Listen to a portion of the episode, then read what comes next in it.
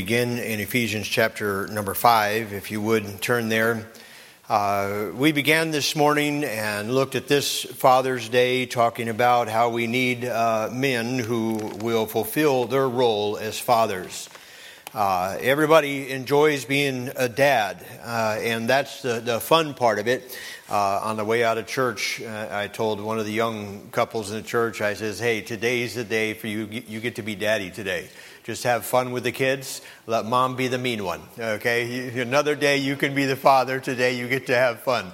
Uh, and uh, it's Father's Day, so you get to take it easy. But uh, we talked about that, fulfilling our, our responsibility. And uh, this evening, I want to take this one step, one step further and look at the aspect or the idea of leadership and maybe give us a little bit of thoughts or insights. I've got some lessons uh, on leadership. These are lessons on leadership that are, that are applicable to every part of our life. Whether you are leading a business, whether you are uh, a manager in a department store or a leader down at the lawn and garden center or you have any type of leadership, whether you're leading here at the church in different aspects of different ministries that we have, the security ministry or the ushers or Sunday school or, uh, you know, sound and, and choir and all of the different aspects, just small segments of what makes a, a church service possible. Many, many different people are involved and we're all leaders in some aspect serving in that capacity. Uh, but it's also applicable in the home. You know, if you're in the home and, and you know, being a leader is not just standing up and, uh, uh, I'm the man of this house, bless God, you're going to do what I say. Okay, that's, that's not what a leader is. If you have to do that, you're not leading your home, you're driving your home. And if you're driving your home, you're going to drive them away from you. Um, leading is, is taking somebody with you. Leading is saying, come on, let's go. And, and, you know, they say if you want to know if you're leading anybody, just turn around and see if anybody's following you. Uh, and that's the thing. It's not just a matter of declaring your, your position and, and bless God, everybody's got to get in line. Uh, no, it's you uh, earning the respect, and those that follow you uh, choose to do so because God is blessing you. And so I want to just give you a few thoughts on leadership tonight. First of all, if we're going to be effective leaders, whether that's in our home or our place of business or wherever that might be, uh, we need to have the gift of gratefulness we need to have the gift of gratefulness. You know, people serve and they follow and they work behind you. Uh, we need to be grateful for what they accomplish. I know that people that come to Hunt Valley Baptist Church and serve in many of the different ministries here, they're not doing it for Pastor Caleb. Well, they shouldn't be doing it for Pastor Caleb. They ought to be doing it for God. They ought to be serving God. And, and in their hearts and mind, that's what they want. And they're not looking for a pat on the back or recognition from the pulpit. They just want to serve and honor God. But as a pastor, as a leader, I ought to be grateful for for what people uh, do for God that help the ministry move forward because, you know, there's no way I can do it. There's just no way that I can do it all. More and more, I, I am uh, confronted with my limited ability. And I'll tell you what, it, it's amazing the amount of people that are involved in helping the services here move forward. People that just graciously give of their time and energy and come out during the week and different times and just help the church. And, and it wouldn't be possible without people like that. And, you know, I need to have a heart of gratitude and, and show some thankfulness uh, to those that serve. And, you know, a little thankfulness goes a long way. You're in Ephesians chapter 5, familiar verse, verse number 20. Give thanks always for all things unto God and the Father in the name of our Lord Jesus Christ. Another familiar verse, Thessalonians 5:18, in everything give thanks, for this is the will of God in Christ Jesus concerning you. As leaders, we need to have a heart of gratitude. Gratitude is a gift that gives back big dividends. It's a gift that gives back big dividends. You can express a heart of gratitude, and you'll see the fruit that comes from that many, many times. Uh, you know, how is it you, you think uh, kids learn to be grateful? Yes, there is some instruction there. Yes, you need to tell them to be thankful. Yes, you need to show them uh, points and reasons. But, you know, the real uh, method in which they learn to be grateful is by watching you. Do they see you expressing gratitude to God and to others for things that have been brought into your life, for the blessings that people are to you? Just yesterday afternoon, uh, I don't remember was it yesterday that I grilled something for lunch or supper? Supper. I grilled something for supper. last night. the days run together. Uh, and we're grilling again tonight for whoever comes over. So, you know, trying to keep this all stuff straight. But, anyways, I grilled something for dinner, and uh, we got done with dinner. And, and Mary says, uh, Thanks, son, for, for grilling and for, for making dinner. That's not an uncommon thing, that's very uh, typical of her uh, to express gratitude. You know, she's made how many hundreds and hundreds and hundreds of meals. I mean, just last week I grilled one. She cooked all week long. I grilled one, and she says thank you to me. You know, I'm the one that's falling short here. I mean, I, there's a lot of thank you opportunities I missed throughout the week there. But, you know, the kids see that. They see that heart of gratitude and the, and the gratefulness, and, and they learn how to be grateful. Do kids or others see you expressing gratefulness to God? Do you know, beloved, that in a vacuum of gratitude, you'll suck the desire out of those around you? Regardless of what their motivation is, a little bit of gratitude is, is really very powerful. Just saying thank you. And uh, in a, in a vacuum of gratitude, without any, uh, you know, gratitude or acknowledgement of what somebody did to try and serve or help you, um, you're going to suck the desire right out of them they're going to say, you know what? I tried. I did what I could. They don't even know if I did it, or they don't even care if I did it or didn't do it, and, and whatever. And you say, well, they shouldn't be that way, but we're all human. We're all human, and we deal with those different emotions. And I want you to understand that you'll, you'll discourage those around you if you uh, refrain from expressing and showing any gratitude. Gratefulness is found in people who are content by nature. Gratefulness is found in people who are content by nature. That is, in your heart and spirit, you're content. A man who is looking for nothing is very thrilled to find it. But, you know, if I was looking for a dollar and I was, I was spending some considerable time because I lost this dollar, I'm just slightly less annoyed when I find it. That's what I was looking, that's what I was expecting. That's what I was looking for. I remember one time when I was a kid, I was very young, probably five or six years old, and we were in uh, Disney World in Florida. And uh, we were walking down through Disney World, going from ride to ride, and I just started in the morning. I started going by every single vending machine, and I would push a button. Every machine, boom, boom. You know, they have a whole row of machines. All day, I've been walking by machines, pushing buttons. I just thought, one of these times, I'm going to get some. I'm just pushing buttons. And wouldn't you know it, one time, shortly after lunch, mid afternoon or so, I push a button, and out comes a strawberry milk. Now, I'm lactose intolerant. of all the things that I could have pushed, I mean, I could have looked through and chose something that I wanted. Instead, I got a strawberry milk, but I still remember it like it was yesterday. I mean, I won the lottery. I got a strawberry milk, and I'm glad it was strawberry instead of plain. But on a hot afternoon, some of you that like milk, you're like, oh, yeah, great. Not me, man. I'm like milk on a hot afternoon, like, oh, no, that's not. But I still drank it because I won it, you know. I got it for free. I mean, I remember being so excited, like, look at what I got. Mom and dad, man, look, I got a strawberry milk. I was so excited. Why? Because I wasn't expecting anything to come out of that machine. Had I put a dollar in there, I would have been expecting it to come out. What I'm saying is, a lot of our gratitude or lack thereof is based upon how content we are with where we're at.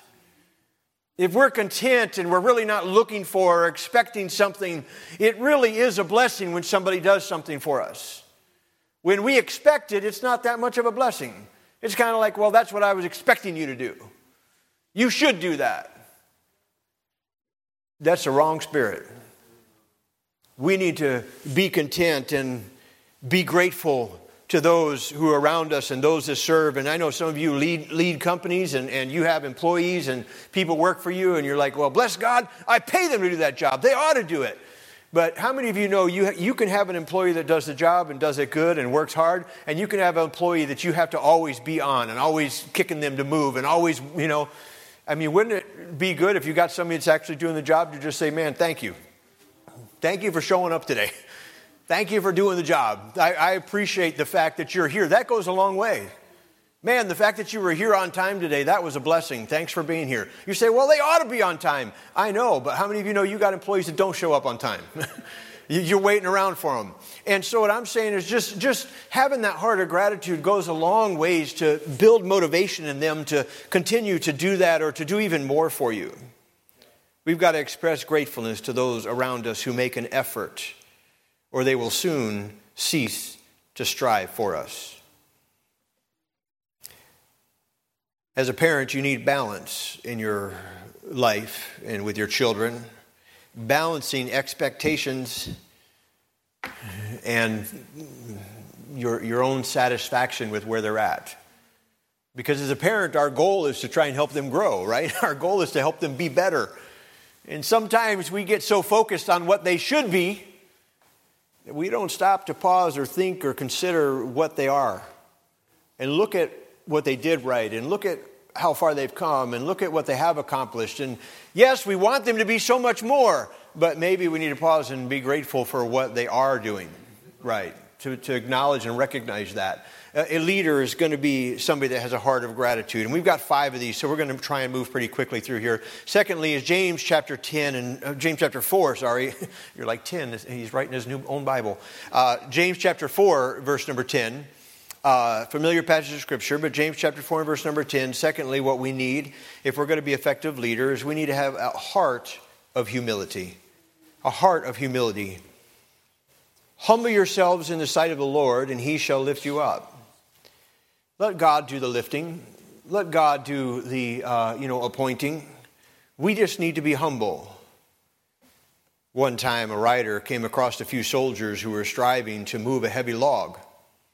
This, they were moved, striving very hard to move this log without any success. There was a corporal that was standing by and just watching as these men struggled. The writer that rode up couldn't believe his eyes. Finally, he asked the corporal, he said, Sir, why aren't you helping? The corporal said, I'm the corporal. I give orders. The rider didn't say anything, but in response, instead, he dismounted his horse, went down with the men, and helped the soldiers lift and move the log. The rider was George Washington, the commander in chief. George Washington is celebrated not just for being America's first and probably most famous president but because he was a great leader. He wasn't too proud to say, hey, here's some guys that need some help. I'm going to get down there with them. I'm going to help them pick the log up. We're going to get the job done. That corporal needed some instruction on how to be a leader. Not just standing there telling people what to do, it's leading men by example, by being hum- humble. This is the conundrum of leadership. On one hand, people are drawn to the self confident narcissist who is a strong leader by nature. But on the other hand, they can't stand that guy's pride.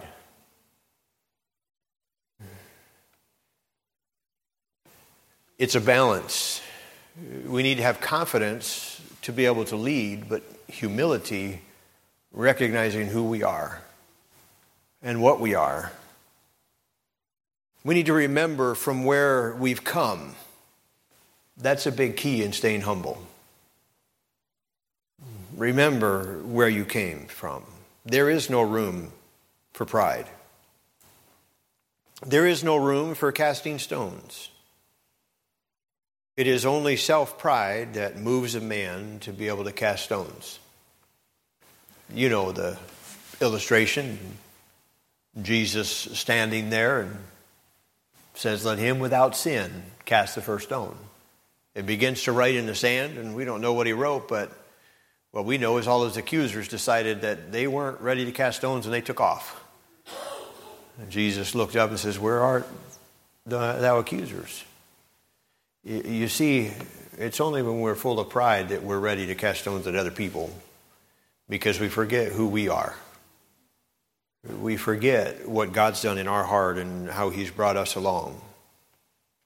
Somehow you've forgotten about the sin in your own closet. You've forgotten about the faults in your own life. And sometimes, as a leader, maybe a little bit like Eli this morning, who was ready to come down on Hannah and say, uh, you know, Get the, the wine out of here. Why are, why are they all drunk coming into the tabernacle? You can't, you can't do that. Oh, he was ready to jump all over her. But we need to remember who we are and lead from a place of humility.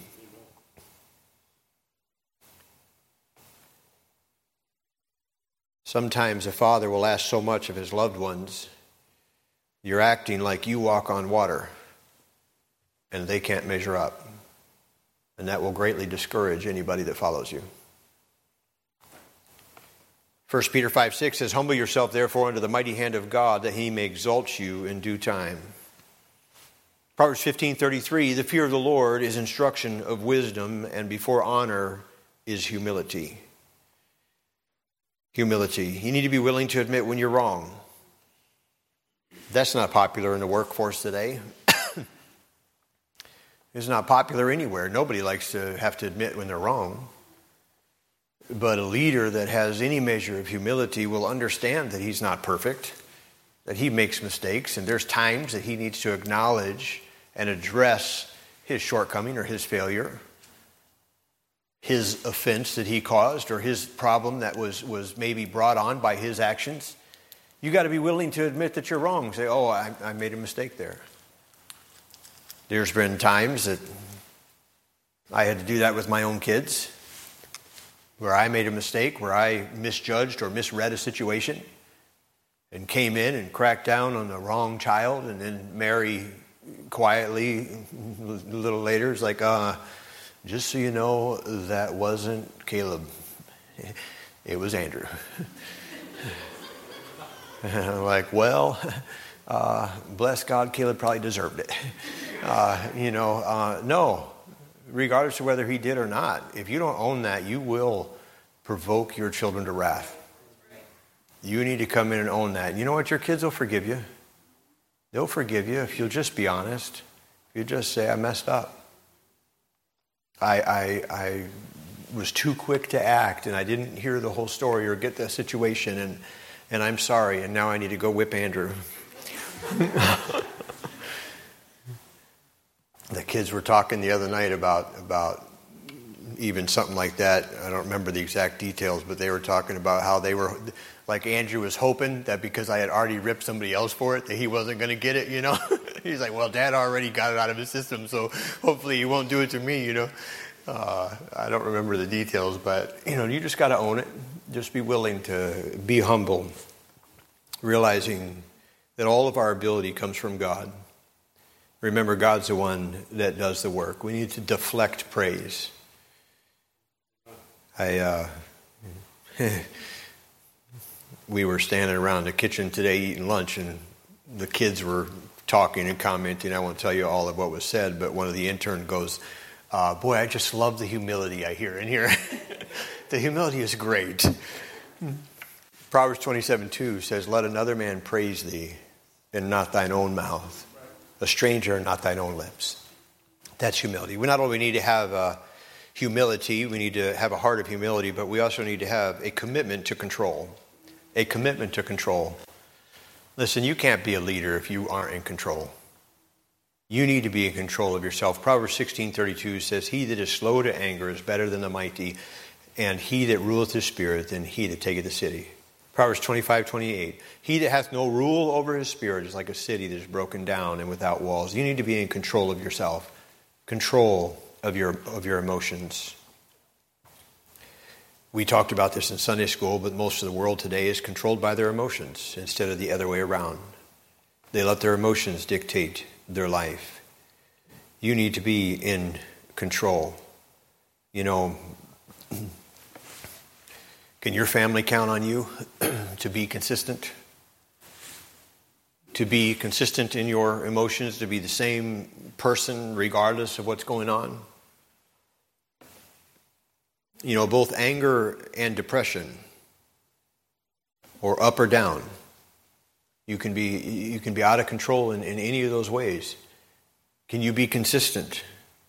Can you, in, in the workplace, can they expect you to be the same person? To be in control of your spirit. You're leading them, and one day they don't know, man, is the, is the boss in a good mood today, or is he, is he going to be ripping people's heads off today? You know, uh, how, how, how is he doing? You can't fly off the handle one minute and be Mr. Calm the next and expect your family and the workplace or whoever else to be walking on eggshells all the time, to not know for sure who it is that they're addressing today. If you're going to be an effective leader, you've got to be in control.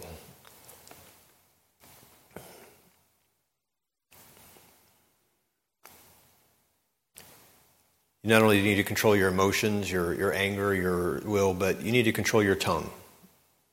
You need to control your tongue. James chapter 3, verses 1 through 5 says, My brethren, be not many masters, knowing that we shall receive a greater condemnation. For in many things we offend all. If any man offend not in word, the same is perfect man and able to bridle the whole body. Behold, we put bits in the horse's mouth that they may obey us, and we turn about their whole body. Behold also the ships which though they be so great and are driven of fierce winds, yet they are turned about with a very small helm, whithersoever the governor listeth. Even so the tongue is a little member and boasteth great things. Behold, how great a matter a little fire kindleth. We need to control your tongue. You know, there's a big thing about communication in marriages. It's communication. You got to have the right communication.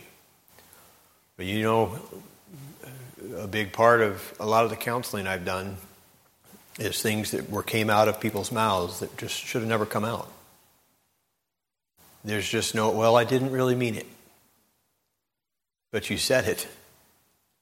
And now they have to just get over it or pretend that you didn't really think that or that, that you didn't, uh, you know, that's not really what you believed or, well, I said it when I was mad. They need to understand that. Yeah, and, and we're going to try and work through it. But if you just were, you know, death and life are in the power of the tongue. You need to control that tongue. You know what Mama said. If you don't have anything nice to say, then don't say anything, right? Just keep your mouth shut. Control your tongue. Not only that, you need meaningful manners. Romans chapter 12 and verse number 10.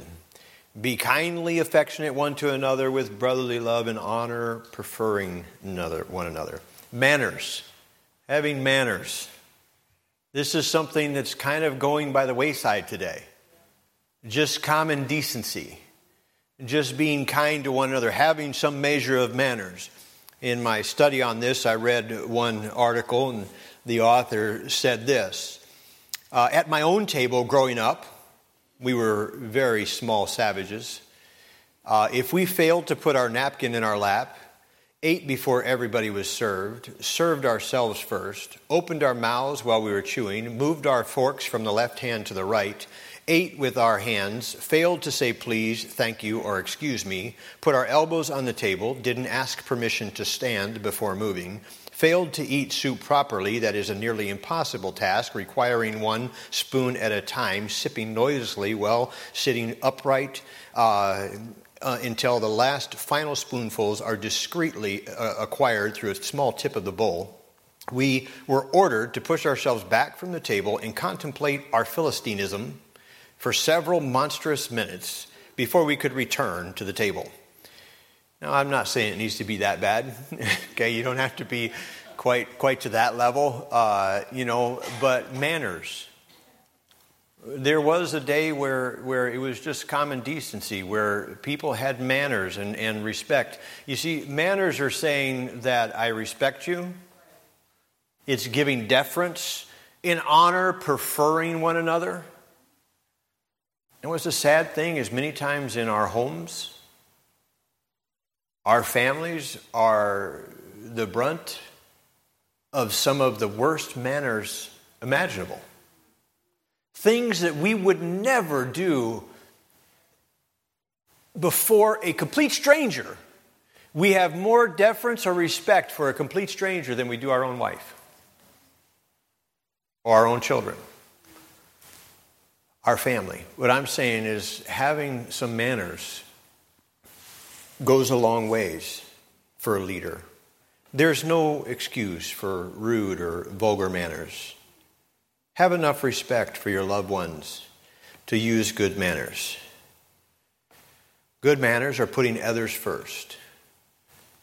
Putting others first. You know, don't take the last piece of cake. Don't, don't serve yourself first. Have some, have some manners. Don't be sure that you get the best seat or the biggest piece. You know, have some manners. Young people, have some manners when you're here. Don't race by the adults. Look adults in the eye and acknowledge them, speak to them. Don't make them speak to you first. Don't make the adult pause and stop you and say, hey, good morning. I mean, if you walk in and Brother Hunt's standing in the foyer, you should not walk through the foyer and ignore him. Amen. That's not good manners. It's common decency. In your heart and mind, you should say, I need to say hello to him. I felt really bad last night. Brother Greg came by the house to drop off my daughter after he was doing some work over there. And our dog, who's a little obnoxious, was like running around. And I was afraid our dog was going to get up on his car.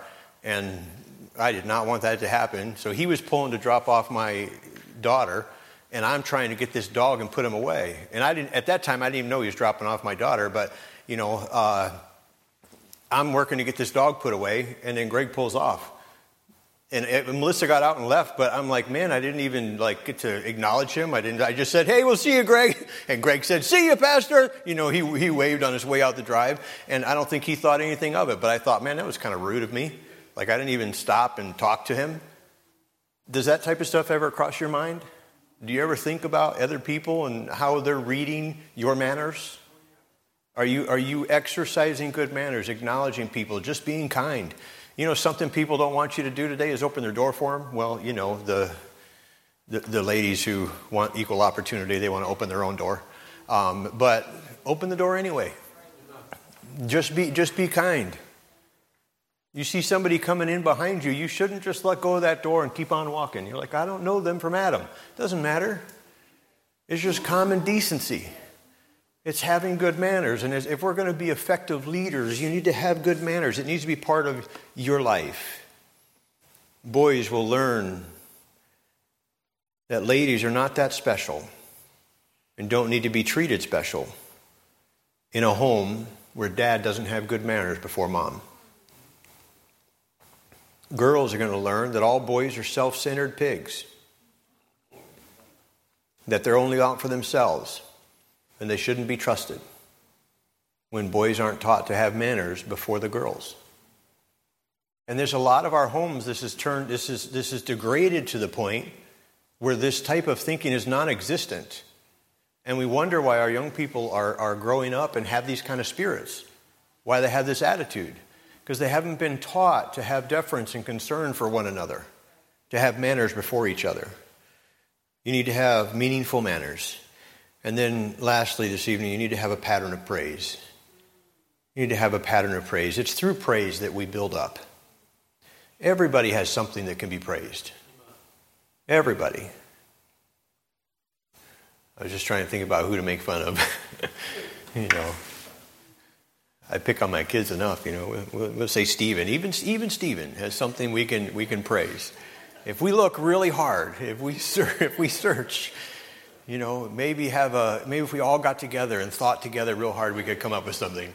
Uh, but no, what I'm saying, everybody's got something that can be praised.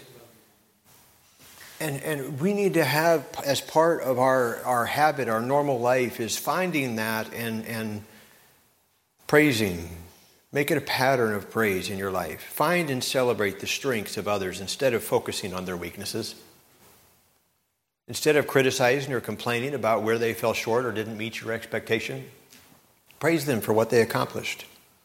It's through praise that you let your family know that you're interested and committed in their success. It's through praise that you build up, and it's through criticism that you tear down. Acceptance goes a long ways, and acceptance is felt through praise. Proverbs 19:11 says, "The discretion of a man deferreth his anger, and it is glory to pass over a transgression." He says, You're, "You know what? We're going to defer my anger. There's a, there's a spot here. There's something we could have criticized you for. We could have got upset about this, but you know what? I'm going to pass over that, and we're going to praise what God accomplished." You must accept others where they're at. People grow at different paces. People are experiencing different, you know, even your kids. Some, some are going to grow fast, some are going to get smart quick, some, some are going to struggle academically, but they're going to be good with their hands. And you know, you guys know every kid's different. You don't ever want to look at Eli and say, Man, Eli, how come you can't be more like Lucas? They're different kids. They have different strengths, different abilities, different, different God given God given talents. And so you find the strengths that Lucas has and praise those, and find the strengths that Eli has and praise those. It's okay if you criticize Akira, but not the boys. no. You want to you wanna find those strengths and, and don't uh, compare them or, or expect them to be like them, and, and certainly not somebody else's kids. I'll say, boy, how come you're not more, uh, you know, how come you don't act like if I did with one of my kids? How come you're not like Lucas? How come you're not like, why? Why? That's going to very, it will, it will discourage your children. You don't want to do that. You don't have to accept their sinful actions, but you can still accept them. You can let them know this is what we have with our Lord and Savior. He doesn't ever accept our sin. He doesn't ever say our sin's okay, but we know that God loves us. We know that if we come to Him at a moment's notice, He is there. And our children ought to be able to know that same thing and understand that we love and respect them and we recognize and acknowledge their strengths.